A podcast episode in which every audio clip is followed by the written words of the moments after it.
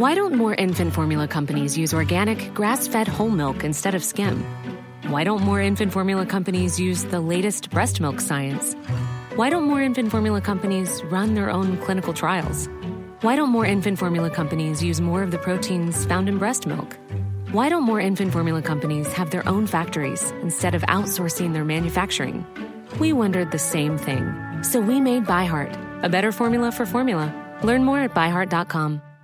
I'm Sandra, and I'm just the professional your small business was looking for. But you didn't hire me because you didn't use LinkedIn jobs. LinkedIn has professionals you can't find anywhere else, including those who aren't actively looking for a new job but might be open to the perfect role, like me. In a given month, over 70% of LinkedIn users don't visit other leading job sites. So if you're not looking on LinkedIn, you'll miss out on great candidates like Sandra. Start hiring professionals like a professional. Post your free job on linkedin.com/people slash people today. Hey there, it's Michelle Norris. I'm host of a podcast called Your Mama's Kitchen. When I travel, I'm usually looking for a way to find a taste of home when I'm not at home. And one of the things I love to do when I am at home is entertain. And Airbnb allows me to do that. When I was in California recently, I rented a house that had a great kitchen. And when we were sitting around the table, we we're all thinking, we're in someone else's house. Someone could be in all of our homes as well.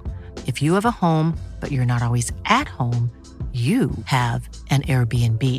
Your home might be worth more than you think. Find out how much at airbnb.com/slash host.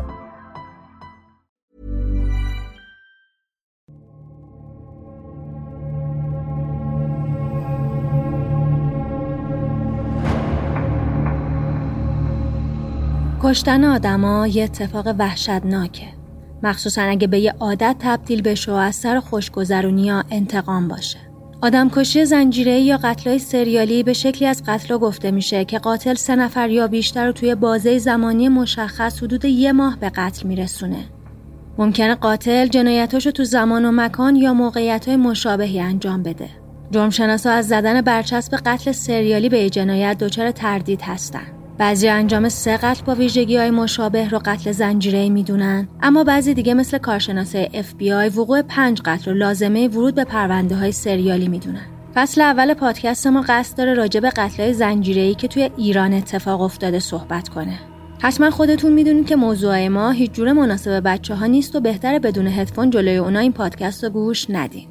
در ادامه شما رو به شنیدن بخش دوم قسمت هفتم پادکست نوار زر که تو مرداد 1401 منتشر میشه دعوت می‌کنم. قسمت هفتم خفاش شب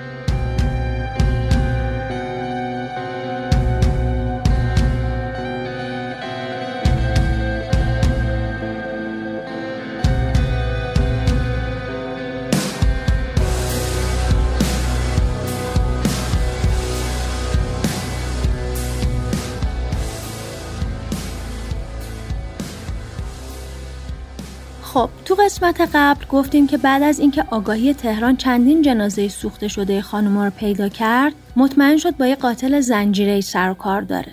تو حین بررسی پرونده ها کارگاه ها با خانومی آشنا میشن که تونسته بود از دست یه راننده پیکان فرار کنه و حد زدن بین این پرونده و قتل ارتباطی هست. با خانم صحبت می‌کنن و مشخصات ظاهری راننده رو ازش می‌گیرن ولی نمی‌تونن اونو پیدا کنن. تا اینکه یه رفتگر شهرداری کیسه ای رو پیدا می‌کنه که توش مدارک روشنک حسینی کیا به همراه مدارک یه ماشین وجود داشته. این بسته به دست پلیس آگاهی می‌رسه و اونا وقتی به صاحب ماشین زنگ می‌زنن متوجه میشن ماشین شخص دزدیده شده و دزدش هم الان تو آگاهیه. از اون طرف بسیج یا یکی از افسر آگاهی به یکی مشکوک میشن که تو پارک پونک خوابیده بوده و ازش سوال می‌کنن و می‌بینن خیلی مشکوکه. تو تفتیش بدنی ازش یه سویچ ماشین پیدا می‌کنن و می‌فهمن یه ماشین باهاشه. استعلام ماشین رو که می‌گیرن می‌بینن دزدیه و همون ماشینیه که مدارکش پیدا شده. اینجا مطمئن میشن این دوز همون قاتل سریالی بوده که دنبالشن و تو بازجویی بالاخره می‌تونن ازش اعتراف بگیرن که این فرد نه تا زن و بچه رو کشته.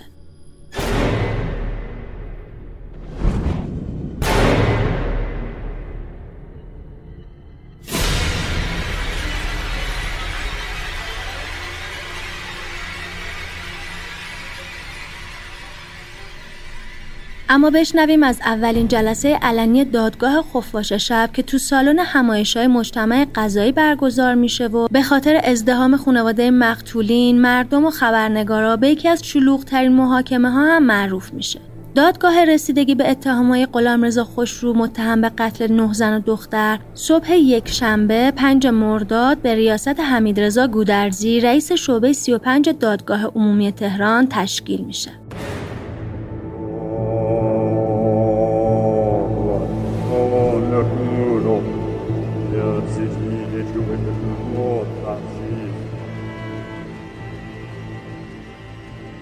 خانواده قربانیا که لباس سیاه پوشیده بودن از ساعت هفت و نیم صبح جلوی در ورودی مجتمع غذایی صف کشیده بودن تا برن تو سالن.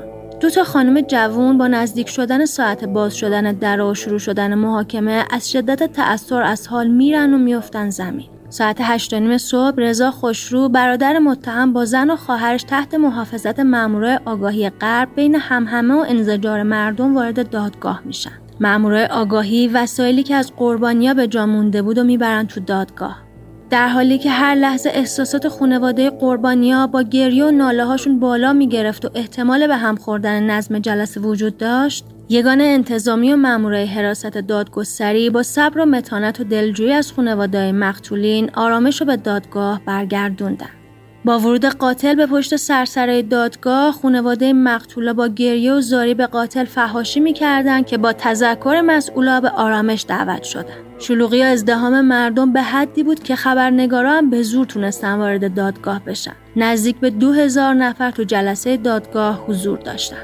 ساعت ده صبح با ورود حمیدرضا گودرزی رئیس دادگاه جلسه رسمیت پیدا می‌کنه و آرامش برقرار میشه. آقای گودرزی بعد از قرآن خوندن میلاد ترابی پسر کوچیک توران نظری اولین مقتول کارش رو شروع می‌کنه. تو شروع جلسه آقای گودرزی به جنایت هایی که تو غرب تهران اتفاق افتاده بود و موجب روب و وحشت خانواده ها شده بود اشاره می‌کنه و با بیان این نکته که خونه هیچ بیگناهی پایمال نمیشه از عملکرد بعضی روزنامه ها که نوشته هاشون ابهامایی برای مردم به وجود آورده بود انتقاد می‌کنه و میگه برخلاف اون چیزی که تو بعضی روزنامه ها نوشتن زمان وقوع جنایت ها از 13 فروردین 76 با کشف جسدی تو شرق پارک چیتگر شروع و تو چهار تیر همون سال با کشف آخرین جسد و دستگیری متهم تو هفت تیر تموم میشه. با بررسی که از طریق همکارای قضایی تو استان خراسان به عمل اومده غلامرضا خوشرو با اسم مستعار مراد نادری فرزند ناصر تو سال 72 به جرم سرقت ماشین بازداشت و بعد آزاد شدنم باز به همین جرم دستگیر و زندانی میشه و تا آخر اسفند 75 تو زندان بوده پس جنایتهایی که تو این بازه زمانی به این شیوه انجام شده ارتباطی با این آقا ندارن. مطلب دوم اینه که بر اساس تحقیقات انجام شده این آقا به جز اتهامای آدم روایی سرقت مرتکب نه فقر قتل هم شده.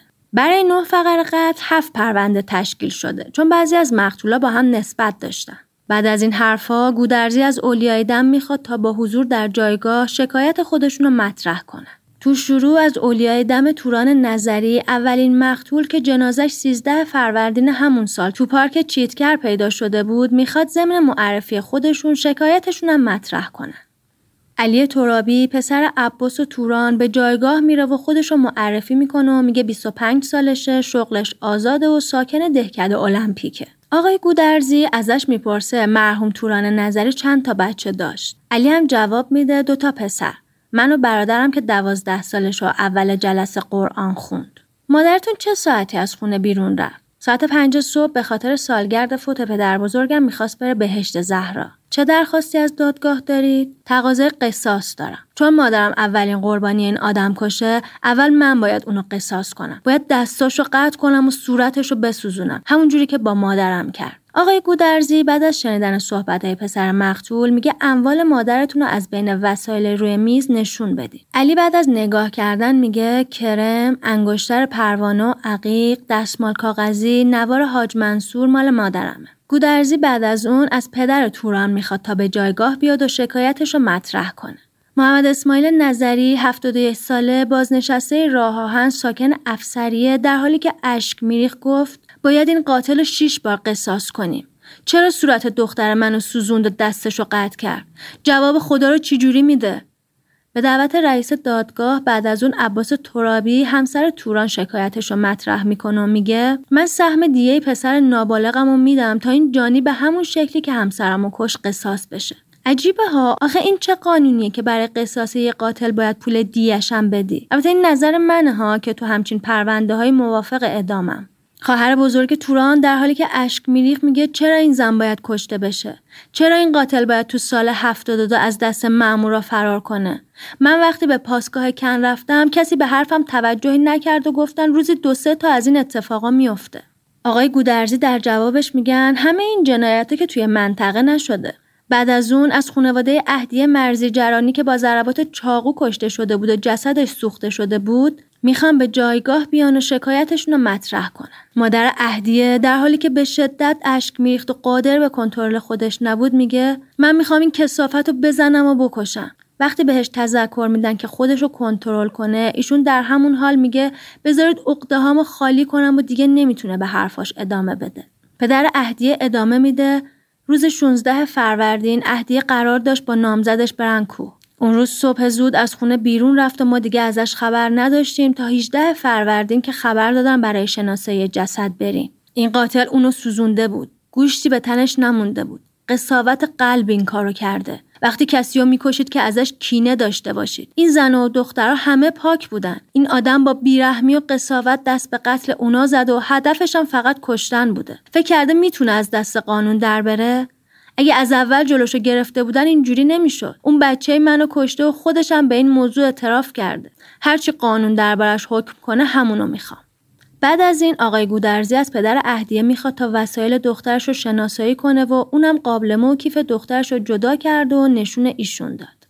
آقای گودرزی بعدش از مادر قدمخیر جهانپور خواست به جایگاه بیاد و اگه مطلبی در رابطه با قتل فرزندش داره بگه. فرخونده رضایی مادر مرحوم گفت اهل بانست و شیعه. بعد اضافه می‌کنه که دخترم روز شنبه ساعت پنج صبح از تهران سر برای رفتن به محل کارش از خونه خواهرش بیرون میره و فرداش فهمیدیم که گیر این جانی افتاده و کشته شده. دخترم حدود 25 سال تو کارخونه ارج مشغول به کار بود. من از دادگاه می‌خوام این قاتل رو به دست ما بده تا اونو قصاص کنیم. بعد از اون آقای گودرزی از خواهر مقتول خواست که اگه مطلبی هست اضافه کنه. ایشون که به شدت گریه می‌کرد گفت مادرم حدود ده روز بود که از کرمانشاه اومده بود تهران و خواهرم خونه ما بود.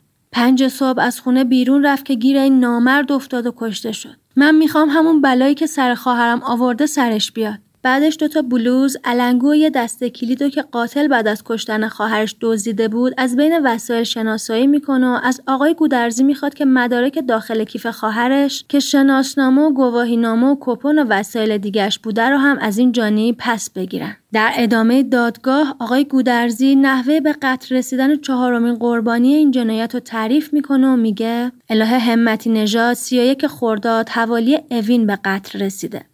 طبق نظر پزشکی قانونی نحوه قتل با اصابت چاقو بوده. بعد از اون مادر الهه پشت تریبون میاد و به سوالای آقای گودرزی جواب میده. دخترتون ازدواج کرده بودن؟ نه. شما از دادگاه چه انتظاری دارید؟ مادر الهه میگه من می‌خوام از این جانی بپرسم مگه بچه من چه گناهی داشت که با دخترم اینطوری کردی؟ دخترم ساعت ده صبح برای ملاقات خواهرش به بیمارستان میره و شب موقع برگشت گیر این جانی از خدا بیخبر میفته و کشته میشه. من می‌خوام بدونم چرا تو سال 72 که متهم از دست مامورا فرار کرد عکسش از تلویزیون پخش نکردن تا مردم شناساییش کنن و این جنایت اتفاق نیفته؟ سوال خیلی درستی پرسیدم. واقعا چرا تو دستگیری همچین مجرمی انقدر قصور کردن؟ آقای گودرزی می‌پرسن شما چه تقاضایی از دادگاه دارید؟ مادر الهه میگه هر طور که قانون گفته عمل کنید. این جانیو باید به من بدن تا بند بند اعضای بدنش رو از هم جدا کنم. باید خواهر و مادرش رو جلوش تیکه تیکه کنم تا بدون چه حالی داریم. هیچ سگی این کارو نمی‌کنه. اون که به شدت گریه می‌کرد گفت من دخترم رو با بدبختی و کارگری بزرگ کردم. این جانی 16 ضربه چاقو به بدنش زده و بعد اونو سوزونده. جوری که من نتونستم اصلا اونو شناسایی کنم. دیگه تعادلم از دست دادم. تو خیابون که دارم راه میرم یهو داد می‌زنم. الهه. مردم فکر می‌کنن دیوونه شدم. رئیس دادگاه آقای گودرزی ضمن آروم کردن این خانم ازش می‌خواد تا اموال دخترش رو از بین وسایل کشف شده شناسایی کنه و مادر الهه مانتوی اونو نشون داد که قبل از به قتل رسوندنش از تنش بیرون آورده شده بود و توسط قاتل دزدیده شده بود. بعد از اون پدر الهه جعفر همتی نژاد پشت تریبون میره و میگه 72 سالشه پدرش شهید و بازنشسته بیمارستان شهدای تجریشه. ایشون میگن من اولا از شما می‌پرسم که ازش بپرسید با چه انگیزه دست به کشتن نه تا زن زده و اونا رو به خاک و خون کشیده و الانم به ریش همه میخنده. باید اضافه کنم که متهم تو تمام جلسات دادگاه یه لبخندی رو لبش بود برای همینم به غلامرضا لبخندی معروف میشه. پدر الهه ادامه میده که من پدر شهیدم. درسته که که بچه منو بکش و نیروی انتظامی هم دست روی دست بذار و آبم از آب تکون نخوره؟ من وقتی به نیروی انتظامی رفتم فقط گفتم برو پزشک قانونی شاید اونجا باشه. این کار درسته؟ مامورا حدود چهل روز خونه ما رفت و آمد می‌کردن و ما مجبور شدیم یه اتاقم در اختیارشون بذاریم و حتی داماد و پسرم هم به خاطر اینکه بهشون مزنون بودن بازداشت کردن. این انصافه؟ منم که دیدم اینجوری مجبور شدم رضایت بدم و از شکایتم بگذرم تا اونا آزاد بشن. آقای گودرزی میگن الان اگه شکایتی دارید مطرح کنید. پدر الهه هم مثل بقیه قصاص کامل رو می‌خوان. تو همین موقع خانواده همه مقتولا یه صدا می‌پرسن چرا عکس قاتل رو تو سال 72 از تلویزیون پخش نکردن تا این جانی دستگیر بشه.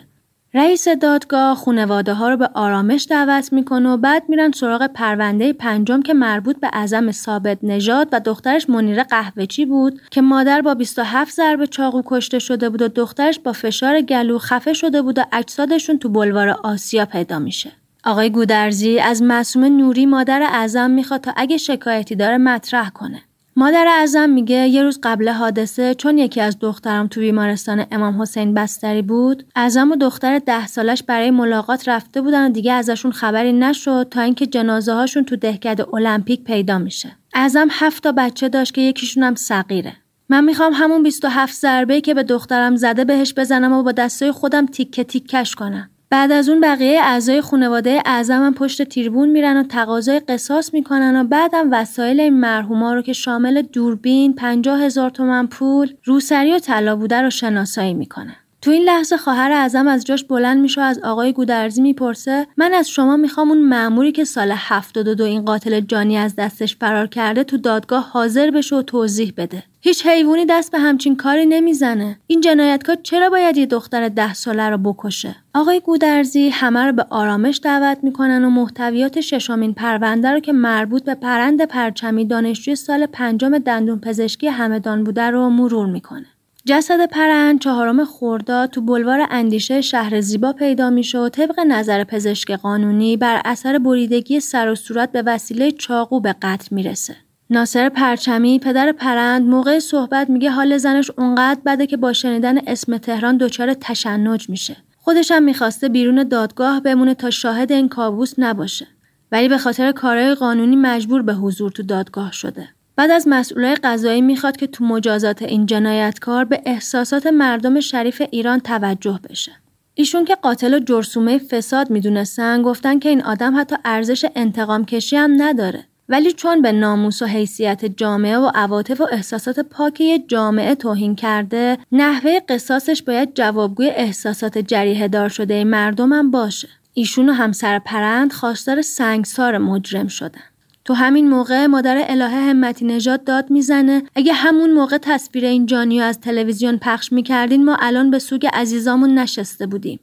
پدر اهدی مرزی جرانی یکی دیگه از قربانی هم میگه اگه قاتل نمی‌تونست فرار کنه و ضوابطی وجود داشت که اعمالش رو همون سال 72 تو نطفه خفه می‌کردن این همه جنایت شکل نمی‌گرفت. طبق مستندات موجود تو پرونده غلامرضا خوشرو با اسمای جلی مراد نادری، جبار رحیمی، بهروز رحیمی و عبدالله عبدالرحمن از سال 61 تا الان انواع جرم و جنایت رو می‌کرده و بارها به خاطر سرقت و آدمربایی جعل اسناد و تجاوز تحت پیگرد قانونی بوده. با این حال خیلی عجیبی که نتونسته بودن این آدم رو بگیرن. هفتمین و آخرین پرونده مربوط به قتل روشنک حسینیکیا و دخترش بنفشه یا فاطمه سقا پایین خیابانی بوده. جسد این دو روز چهار تیر تو شهر زیبا پیدا میشه که علت مرگ هر دو طبق نظریه پزشک قانونی خفگی با تناب تشخیص داده شده. آقای گودرزی میگن متهم وقتی با ماشین دستگیر میشه تو بازرسی ماشین یه رشته تناب پیدا میشه که سرنخ اصلی کشف این جنایت بوده. وحید عادلی همسر روشنک در برابر دادگاه میست و میگه ساعت چهار بعد از ظهر روز سهشنبه همسرم با دخترم برای مراجعه به مطب دندون پزشکی از خونه بیرون میرن و طبق تحقیقات تا ساعت هشت شبم تو مطب بودن.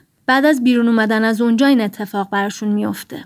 بعد از اون خواهر روشنک به جایگاه میاد و خطاب به رئیس دادگاه میگه جرم خواهرم چی بوده که باید اینطوری کشته بشه این جانی باید قصاص بشه تا بدون ما چه حالی داریم در ادامه جلسه حجت الاسلام قدیانی رئیس مجتمع ویژه قضایی برای روشن شدن اذهان عموم در ارتباط با دستگیری این جنایتکار و تلاش شبانه روزی مامورای آگاهی و قوه قضاییه به خانواده ها میگه ما تو غم شما شریکیم. انصافا جنایتی بوده که روح انسان رو آزرده کرده. من نمی‌خوام بگم دستگاه قضا و مامورای انتظامی قصور نکردن که حتما کردن. ولی به خاطر قصور یه نفر نباید زحمات همه رو نادیده گرفت. در ارتباط با دستگیری این قاتل جنایتکار مامورای انتظامی و آقای گودرزی شبانه روز زحمت کشیدن که اولیای دم و خانواده مقتولا در جریان نیستن که اونا چه زحماتی رو متحمل شدن. به هر حال صحبت های اولیای دم نباید طوری باشه که حق دیگران ضایع بشه. تو تمام کشورها جنایت اتفاق میفته و اگه قوی ترین پلیس هم داشته باشیم بازم جنایت پیش میاد. شما ملاحظه کنید چه کسی زحمات رسیدگی به پرونده ها رو که کار شاقی هم هست به عهده داشته. حتی یکی از قضات در ارتباط با این پرونده به خاطر تلاش زیاد سکته کرده. قضات شب و روز ندارن. نصف شب بهشون زنگ می‌زنن که خودشون رو برسونن به صحنه قتل. سعی کنید احترام اشخاص حاضر در جلسه رو حفظ کنید تا طبق حکم اسلام این جانی مجازات بشه. خب سفسته کردن معمولا کاری که تو همچین شرایطی اینجور آدما انجام میدن. واقعا اصلا چرا باید دادگاه بیاد تو این شرایط از خودش دفاع بکنه؟ وقتی خانواده قربانیا به جایگاه می‌رفتن و صحبت می‌کردن حضار با کف زدن و سلوات حرفا و درخواستاشون رو تایید می‌کردن. باید بدونید که کلی معمور مراقب بودن که هر بار خانواده مقتولا برای نشون دادن لوازم عزیزاشون از جلوی قاتل رد می شدن بهش حمله نکنن تا نظم دادگاه به هم نریزه. در ادامه جلسه نرجس خاتون خاوری که 44 سالش بوده و تونسته بود از دست قاتل فرار کنه پشت تریبون میره و جزئیات حادثه رو تعریف می‌کنه.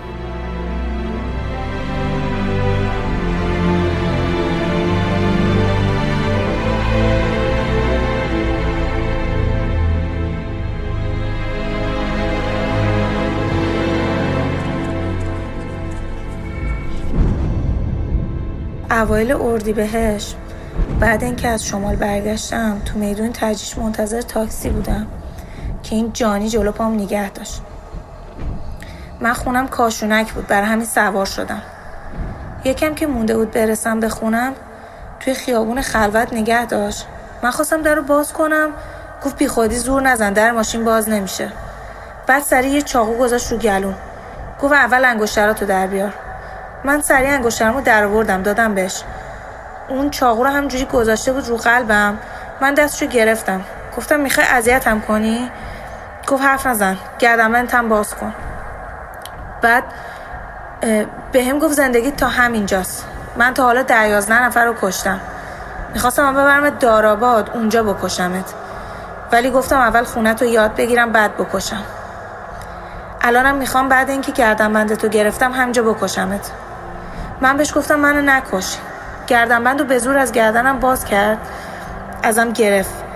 داشت گردنبند رو میذاشت تو داشبورد که من محکم با پا زدم به در در باز شد. سری خودم پرت کردم بیرون که پام گیر کرد افتادم زمین. سری بلند شدم فرار کردم. ولی همه مدارکم تو کیفم بود که تو ماشین مونده بود. این کسافت با چاقو دنبال من میدوید. اومد منو بگیره. من یهو داد زدم برادرم داره از اون بالا نگامون می‌کنه. هول شد بیخیال من شد. سری سوار ماشینش شد همونجوری که درش باز بود گاز داد رفت. من اینطوری تونستم از دستش فرار کنم.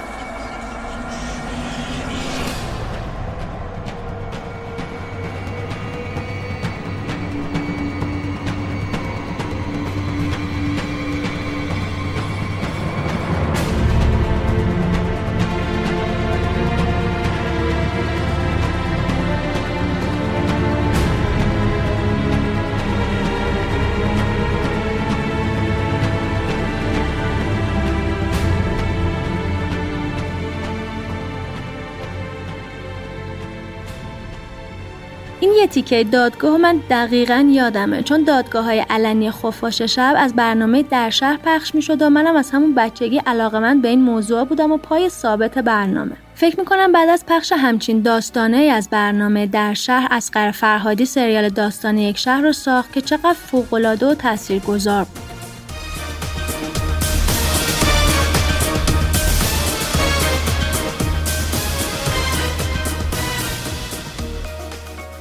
صحبت های خانم خاوری که تموم میشه آقای گودرزی می‌پرسن وقتی سوار ماشین متهم شدی بهتون چی گفت؟ نرجس میگه یکم که جلو رفتیم پرسید از کجا اومدی؟ گفتم از شمال. گفت خیلی وقت منتظرت بودم. گفتم مگه منو می‌شناسی؟ گفت نه. نزدیکای اقدسیه از مسیرش منحرف شد و همون موقع فهمیدم می‌خواد یه بلایی سرم بیاره. ولی هر کاری می‌کردم در ماشین باز نمی‌شد. آقای گودرزی می‌پرسن اون موقع که شما رو سوار کرد تنها بود؟ که نرجس جواب میده بله تنها بود و یه اوورکوت تنش بود. ماشینش هم پیکان توسی رنگی بود.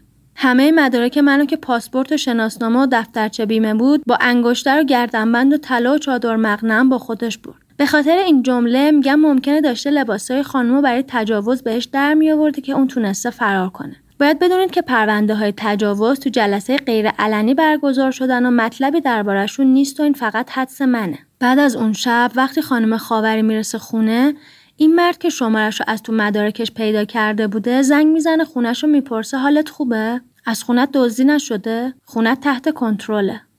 فقط خدا می‌دونه این زن چه وحشتی و تجربه کرده. من که الان دارم تعریفش می‌کنم موهای تنم سیخ میشه. آقای گودرزی بعد از صحبت خانم خاوری از متهم می‌پرسه صحبت خانم قبول داری؟ اونم جواب میده بله. قیافش برات آشناست. نمی‌دونم چشام تار می‌بینه. راسته که وسایلش رو دزدیدی؟ میگه چیزی یادم نمیاد. If you thought the only way to get a more defined jawline with natural looking results was through surgery, think again. Juvederm Volux XC is a non surgical injectable gel filler that improves moderate to severe loss of jawline definition and can help you achieve natural looking results with little downtime. Even better, this improved definition lasts up to one year with optimal treatment. No maintenance required. Improve jawline definition for a smooth, sculpted look with Juvederm Volux XC. For important safety information and to find a licensed specialist, visit juvederm.com. That's J U V E D E R M.com. Not for people with severe allergic reactions, allergies to lidocaine, or the proteins used in Juvederm. Common side effects include injection site redness, swelling, pain, tenderness, firmness, lumps, bumps, bruising, discoloration, or itching. There's a risk of unintentional injection into a blood vessel, which can cause vision abnormalities, blindness, stroke, temporary scabs, or scarring. Talk to a licensed specialist specialist to find out if it's right for you. Ryan Reynolds here from Mint Mobile. With the price of just about everything going up during inflation, we thought we'd bring our prices down. So to help us, we brought in a reverse auctioneer, which is apparently a thing. Mint Mobile unlimited premium wireless. Ready to get 30, 30, bit to get 30, bit to get 20, 20, 20, bit to get 20, 20, bit to get 15, 15, 15, 15 just 15 bucks a month. So, Give it a try at mintmobile.com/switch. slash $45 up front for 3 months plus taxes and fees. Promo for new customers for limited time. Unlimited more than 40 gigabytes per month slows. Full terms at mintmobile.com. آقای گودرزی بعد از اون آقای به اسم محمد رضا امیدی که تونسته بود از دست این جانی فرار کنه رو به جایگاه شاهدین دعوت می‌کنه. آقای امیدی میگه من کارمند اداره پستم و بعد از ظهر بعد تموم شدن کارم برای امرار معاش چند ساعتی هم مسافر کشی می‌کنم.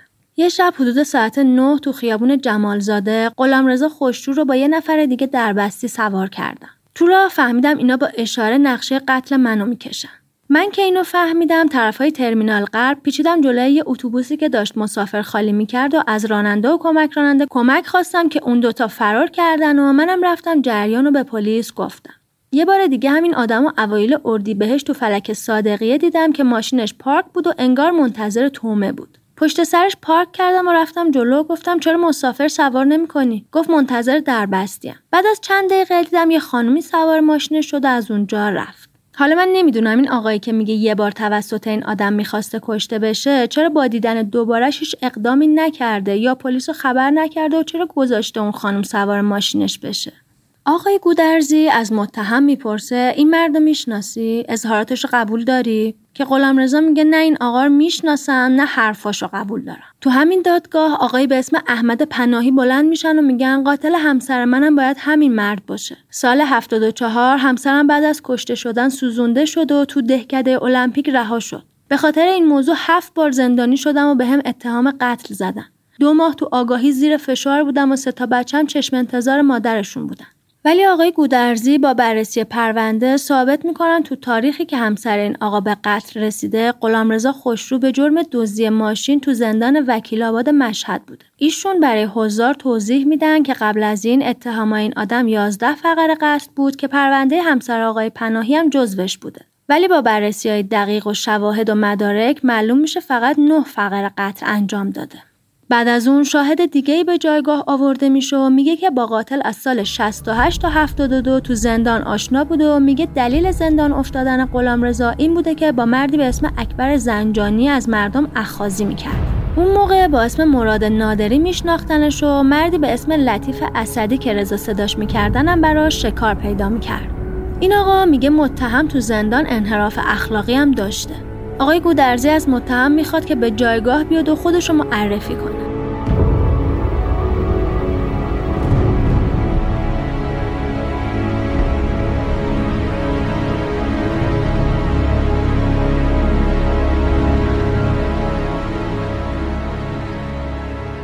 غلامرضا خوشرو کوران کردیه متولد سال 1348 توی یکی از روستاهای قوچان شغل چی بود؟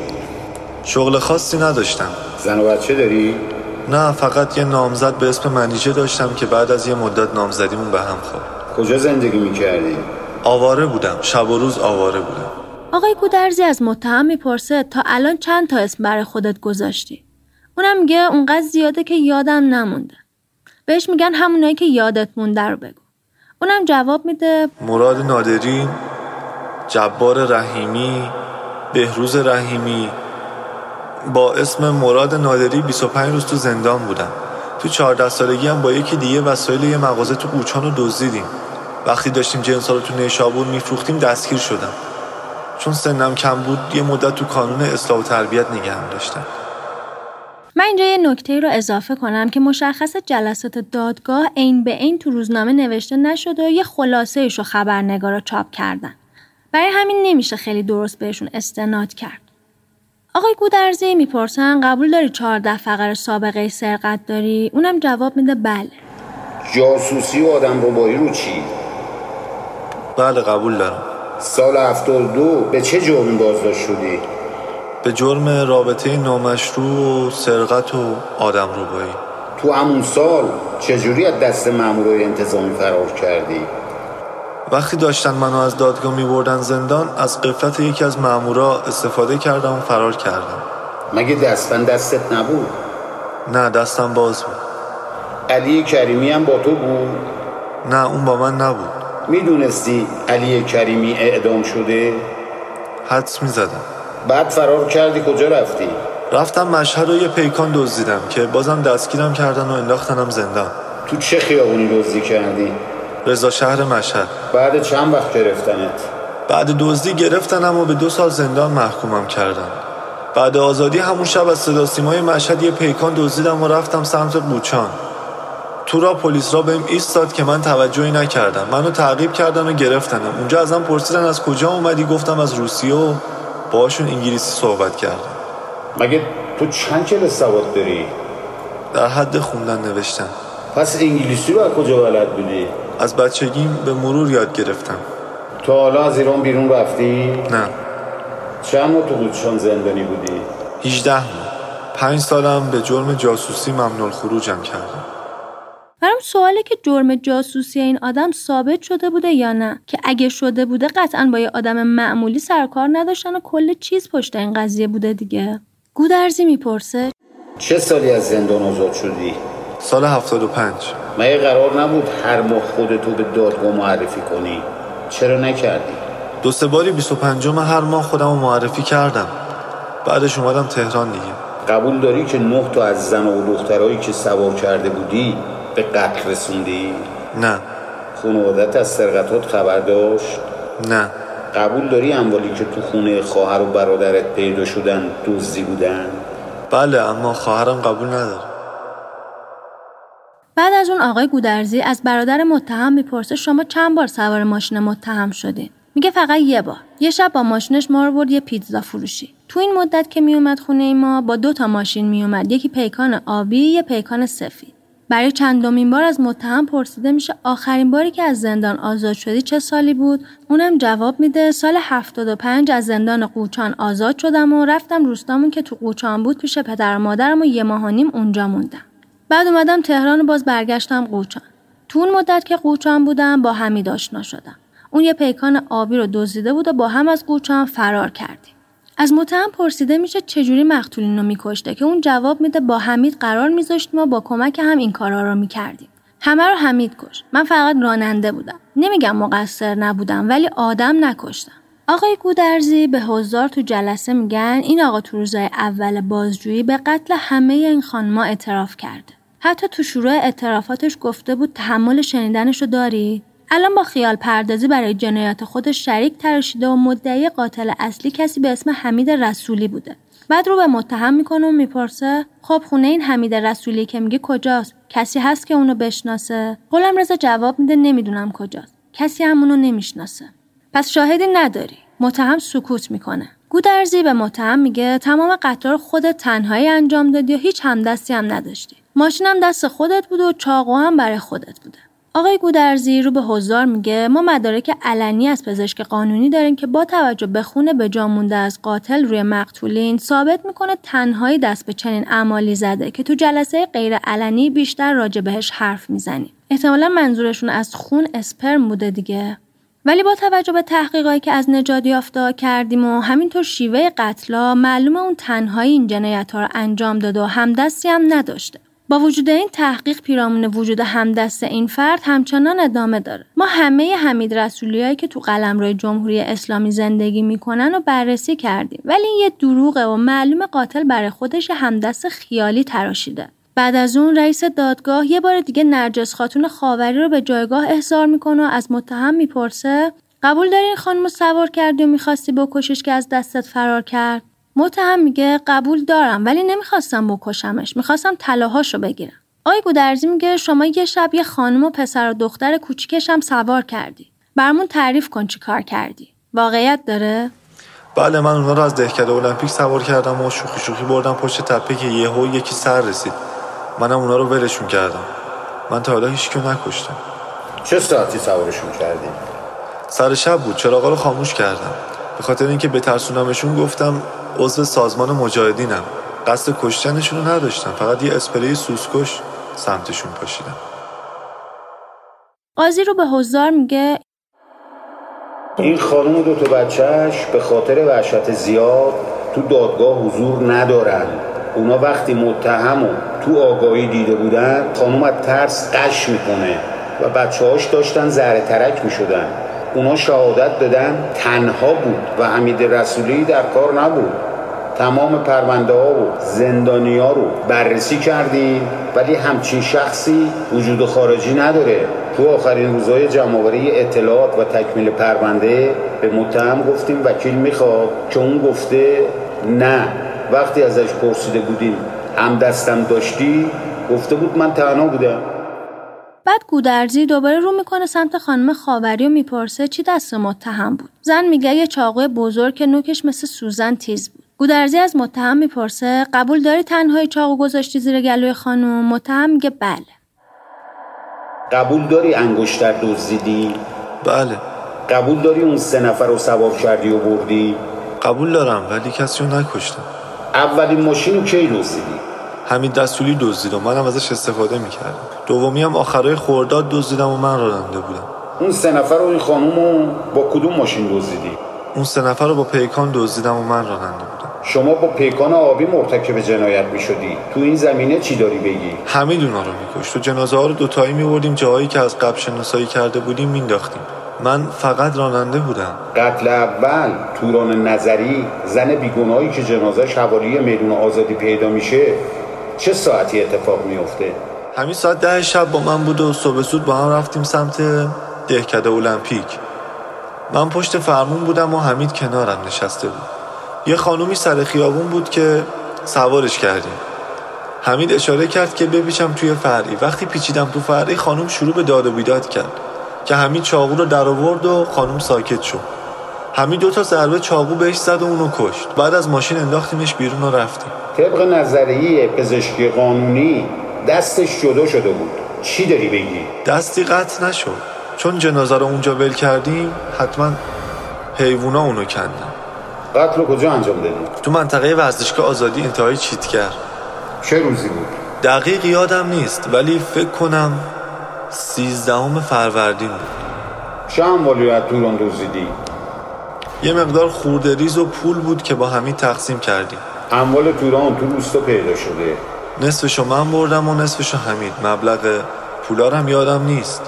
شما اعتراف کردید که قتلا رو تنهایی انجام دادی و اموال بردی. الان چرا حمید خیالی رو مطرح می‌کنی؟ می‌خواستم حمید رو اعتراف نکنم ولی برای اینکه خودم رو راحت کنم اعتراف کردم. من حتی دلم نمیاد پامو رو سر یه مورچه بذارم چه برسه به اینکه بخوام قتل کنم. تو خونه برادر چند تا چاقو پیدا شده که خون روش بوده. چی داری بگی؟ من دزدم. با اون چاقوها کسی رو نکشتم. لکه خونم روی اونا نیست.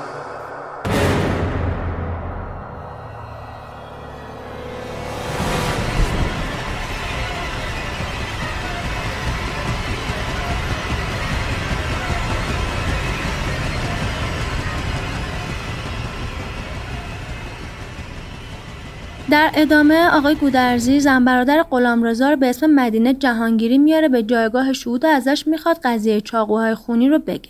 این خانم میگه یه بار رفتم برای بچم آب بیارم که دیدم زیر پوشش خونیه. گفت دماغم خون اومده.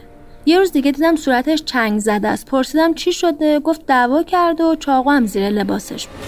یه بار دیگه هم یه روسری مشکی آورد خونه که توش یه مقدار مو بود. گفتم اینو از کجا آوردی؟ گفت از بازار دست دومی خریدمش. آقای گودرزی از متهم می‌پرسه. قبول داری با لباس خونی می‌رفتی خونه برادره؟ من ندیدم که خونی باشه. حرفای زن برادر تو قبول داری؟ حمید اونا رو میکشت. لباس منم خونی می‌شد. وسایلم اون چیزایی که به درد می‌خورد با هم نصف می‌کردیم و بقیه اجناس مثل لباسا رو باش ماشین میشستیم. مدرک و شناسنامه اون خانومی که پاهاشو با تناب بسته بودی و دستشو به خاطر طلاق قطع کرده بودی کجاست؟ من از پشت فرمون پیاده نشدم من دزدم. هیچ وقت آدم نکشتم. شما همکار حمید هستین. ولی وسایل مقتولین تو خونه خانواده شماست. چرا جنازه رو میسوزوندی من پشت فرمون بودم. حمید اونا رو میسوزون. می‌گفت اگه نسوزونیمشون اثر انگشتمون روشون میمونه. لو میریم. آقای گودرزی رو به حضار میگن تو جریان بازجویی از مدینه جهانگیری زن برادر غلامرضا این جنایتکار بیرحم به خانواده خودش هم رحم نمی‌کرده. حتی بچه یه ساله مدینه رو هم به خاطر عقب افتادگی گذاشته تو کشو تا بمیره و موقعی که ازش پرسیدن چرا این کار کردی گفته می‌خواستم اونو بکشم. بزرگ بشه زندگی سختی داره. ما قضیه رو پیگیری می‌کنیم و اون نمی‌تونه سر دادگاه کلاه بذاره. این جنایتکار دروغ میگه. بعد رو به متهم می‌کنه و میگه پرونده دوم مربوط به اهدیه مرزی جرانیه. اونو چه ساعتی سوار کردی؟ غلام رضا میگه ساعت پنج و نیم صبح تو شهرک قبل گودرزی میگه جسد دیگه تو باغ اطراف ترشت پیدا شده که سوخته بوده. متهم محل جسد و پایین باغ نشون داده بود در حالی که جسد بالای باغ پیدا میشه. تو تحقیقات مشخص میشه که از معتادا برای دزدیدن اموال مقتول اونو کشونده بالای باغ. ایشون اضافه می‌کنن متهم تو مراحل بازجویی و تحقیقات دقیقا جای جسدها رو به مامورا نشون می‌داده. بعد رو می‌کنن به متهم و میگن اهدیه رو چجوری سوار کردی؟ با حمید سوارش کردیم. اون نشست صندلی عقب و گفت مستقیم. یکم که رفتیم حمید اشاره کرد و رفتیم توی خیابون فرعی.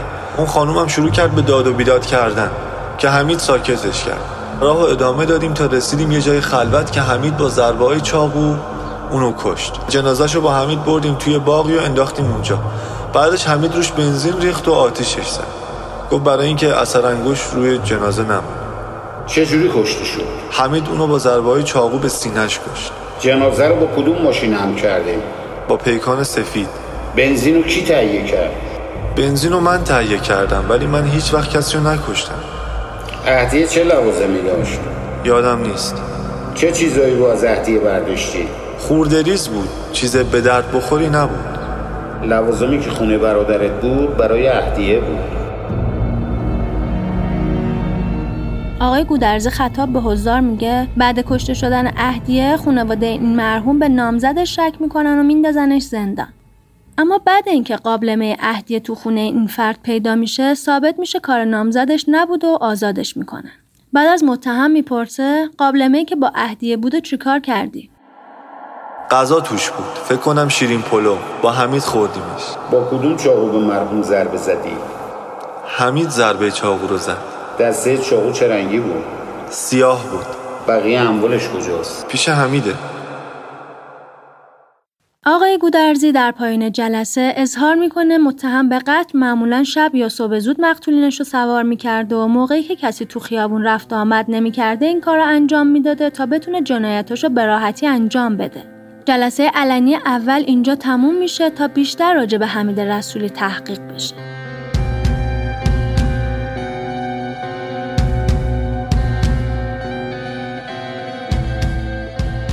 چیزی که شنیدین بخش دوم قسمت هفتم پادکست نوار زرد بود.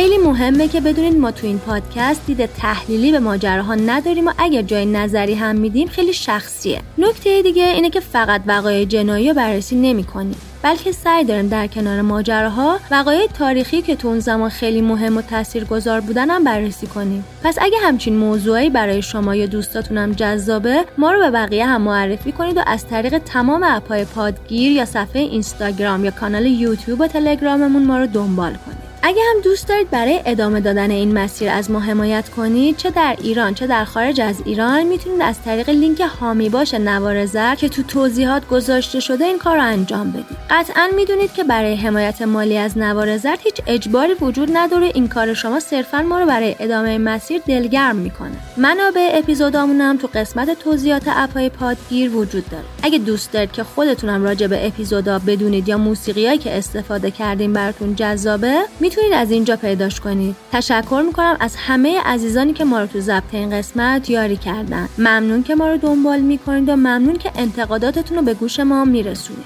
این پایان این قسمت بود ولی اگه دوست داشته باشید می‌تونید موسیقی رو تا آخر دنبال کنید.